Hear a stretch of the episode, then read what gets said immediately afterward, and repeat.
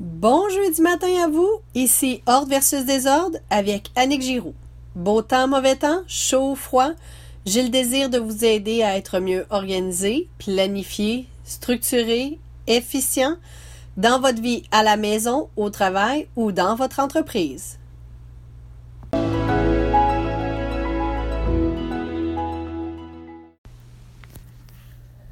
Dans cet épisode, je vais partager avec vous ma façon de faire pour vous aider à avoir des chambres d'enfants bien rangées et nettoyées.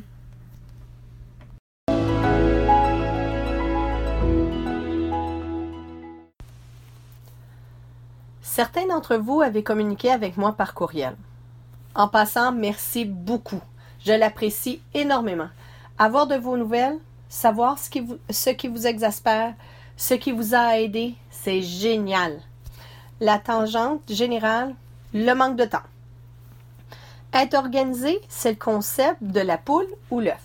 C'est-à-dire que pour être organisé, on se doit de prendre du temps pour mettre en place un nouveau système, se départir de certaines choses ou de les organiser. Au final, on manque de temps parce qu'on n'est pas organisé et on se doit d'y mettre le temps parce que par la suite, en étant organisé, nous gagnerons temps et argent. Cette semaine, nous attaquerons la chambre des enfants. Je ne parlerai point des jeux et des jouets. Dans un prochain podcast, j'adresserai cette problématique du coin jeux-jouets et la zone d'étude. En tant que parents, nous voulons tous que nos enfants soient heureux, stables et autonomes. C'est la base. Alors pourquoi ne pas leur donner des tâches qui feront en sorte d'alléger les nôtres? C'est sûr qu'elle ne peut pas être faite comme nous le désirerions, mais elle sera quand même faite, non? Un lit légèrement croche, c'est bien mieux que pas fait du tout, n'est-ce pas? Les tâches doivent être appropriées à l'âge de nos enfants et de plus. D'après des chercheurs américains, confier des tâches domestiques à nos enfants dès 3-4 ans serait bénéfique la recherche dit que les tâches ménagères les aident à développer de meilleures relations avec leur entourage et de meilleurs résultats scolaires. Wouhou!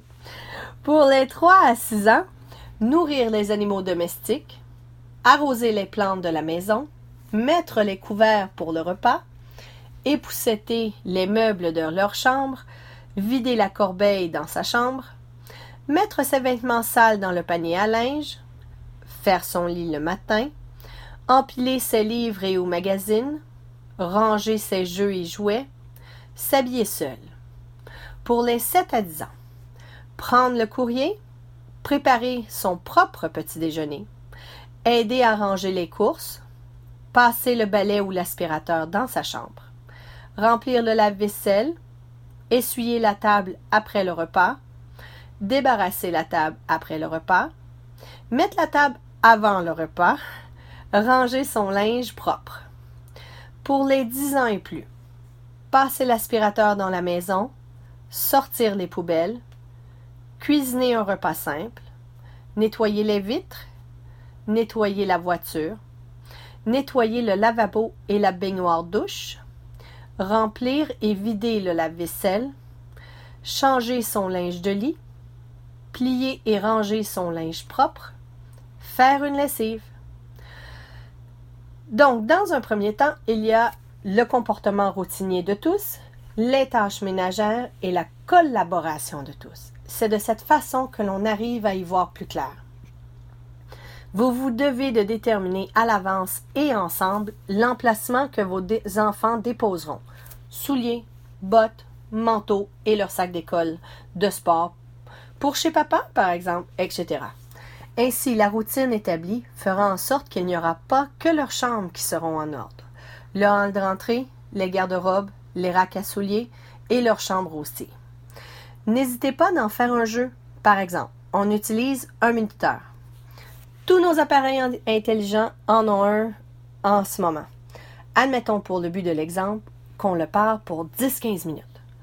En l'espace de ces 10 minutes, par exemple, chacun des membres de la famille dont on a attitré une pièce à chacun se doit de ramasser les éléments éparpillés au sol et sous les meubles, ranger tous les objets à leur place d'origine, Placez les objets correctement sur les tablettes ou les meubles ainsi que dans les tiroirs et la garde-robe. N'oubliez pas de courir et de déposer les vêtements sales dans le panier à linge. Époussettez les meubles, bibliothèque, table de chevet, bibelot, bordure des cadres, lampe de chevet ou de table, éléments décoratifs, etc. Mettre tous les items qui n'appartiennent pas à la pièce en question à l'extérieur de la pièce. Le but n'étant pas de ranger toute la maisonnée, mais à chacun sa pièce. Jeter tout ce qui se doit d'être jeté ou recyclé ou détruit par une déchiqueteuse. Faire les lits, placer les coussins du salon selon la pièce attitrée. Au final, c'est le rangement d'une pièce par personne en folie. Le gagnant qui finit de faire sa pièce avant la fin du minuteur ou qui est la plus avancée dans son rangement par rapport aux autres aura. Ici, c'est à vous de décider ce qui est la récompense de ce jeu. Que ce soit des bonbons, un nouveau jeu, des sous, un privilège, l'important c'est la collaboration et le jeu.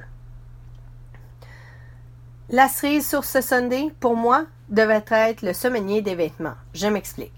Plutôt que d'être embêté par le qu'est-ce que je mets à chaque matin, on prépare les enfants et les vêtements de toute la semaine pour tous. Ainsi, chacun devient autonome pour tous les jours de la semaine et vous ne courez plus après les morceaux manquants la journée même.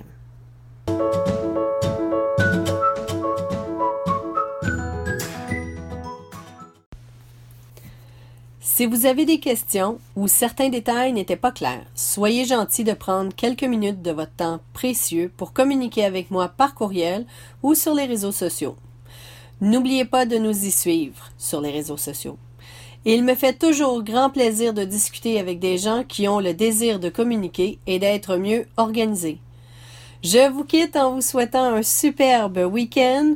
J'espère que je vous ai donné le goût de vous organiser et je vous souhaite un environnement paisible, zen et que vous aimez.